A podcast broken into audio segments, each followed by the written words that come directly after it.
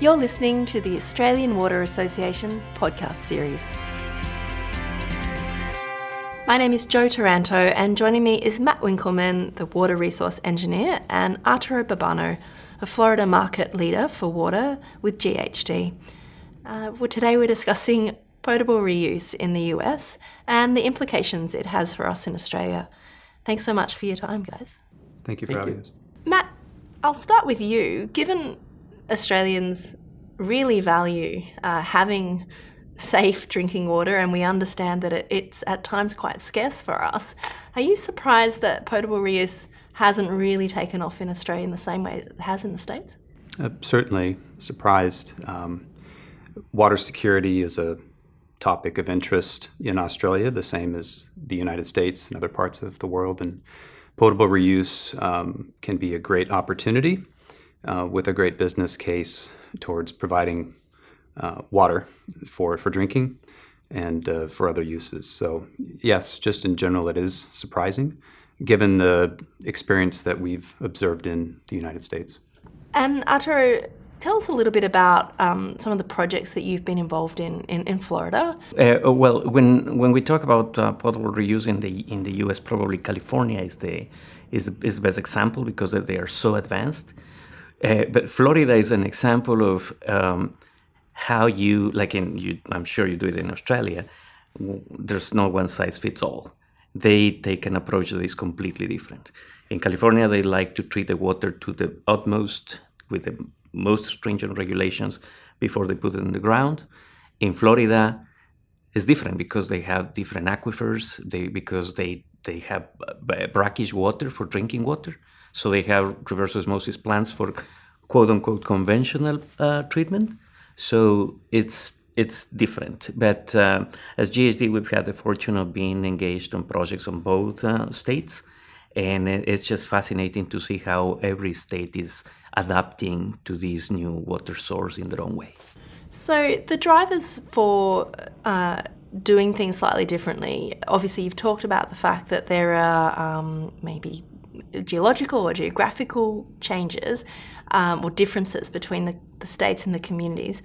Is is one of the the drivers the social kind of attitudinal differences as well, Matt? Are you are you able to respond to that is Is the attitudes of the community something that drives the way that you treat the water? It certainly is. Um, the public needs to trust in the water science, um, even the politicians, that um, the water is just as safe to drink and use for yourself and for your family as the water you've been drinking conventionally. So the journey to get the public to uh, accept that it's just as safe um, can be a long one.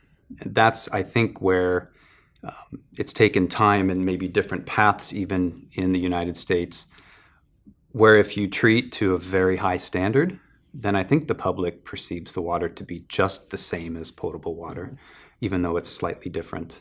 And now there are uh, more examples where um, that process is being reduced to being more purely indirect or direct potable reuse. And the technologies not as much required to the same levels as it is in California. And um, that's an interesting direction that the United States is heading. You've both been involved in undertaking some research about, you know, not just the work that GHD's been doing, but a lot of other organisations as well. Can you give me some, I guess, the, the insights that you've gained from that research when it comes to um, potable reuse? Yeah, I would say that this is essentially happening everywhere in the US right now. Um, is being increasingly accepted in all regions, but certainly the main differentiator is the level of depth of the public um, campaign that has been done there. Is it has it covered all stakeholders, all utilities, the public, the regulators, government, politicians, etc., or is it still you know something that is based with the you know the utilities at this point? Depending on that, you can define the level at which um, it will be adopted by the community. Uh, uh, technologies, all the technologies are there, have been well known for more than 20 years. It's a matter of how they are used, in what order, sequence, Um, but it's not a technical issue at this point. It's more of a, there's a PR and uh, public and public campaigns. Is there anywhere in the states that have done it really well in your mind? The, the main case is uh, uh Orange County in, in California.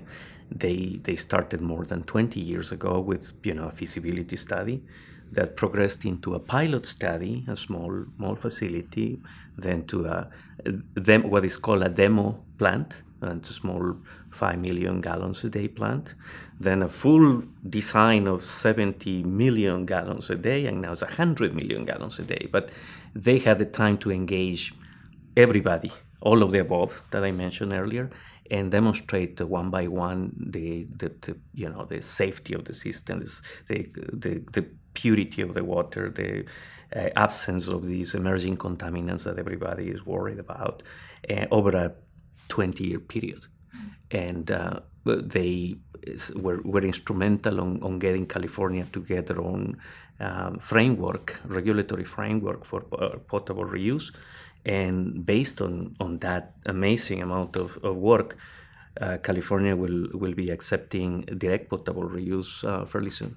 Do you think, given the research you've done, your experiences in the US, and also, I guess, the conversations you've had with Australian water professionals and the, and the industry, that Australia has a long way to go in this space? One thing we've learned is um, maybe some slight cultural differences. Um, in California, at least, uh, potable reuse would be branded as clean water, pure water.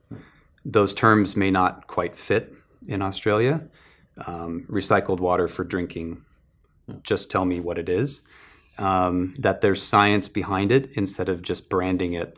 Um, there's differences there. So maybe the industry has been talking about potable reuse the wrong way. Um, so coming from that starting point, uh, maybe that's the maybe that's where things go.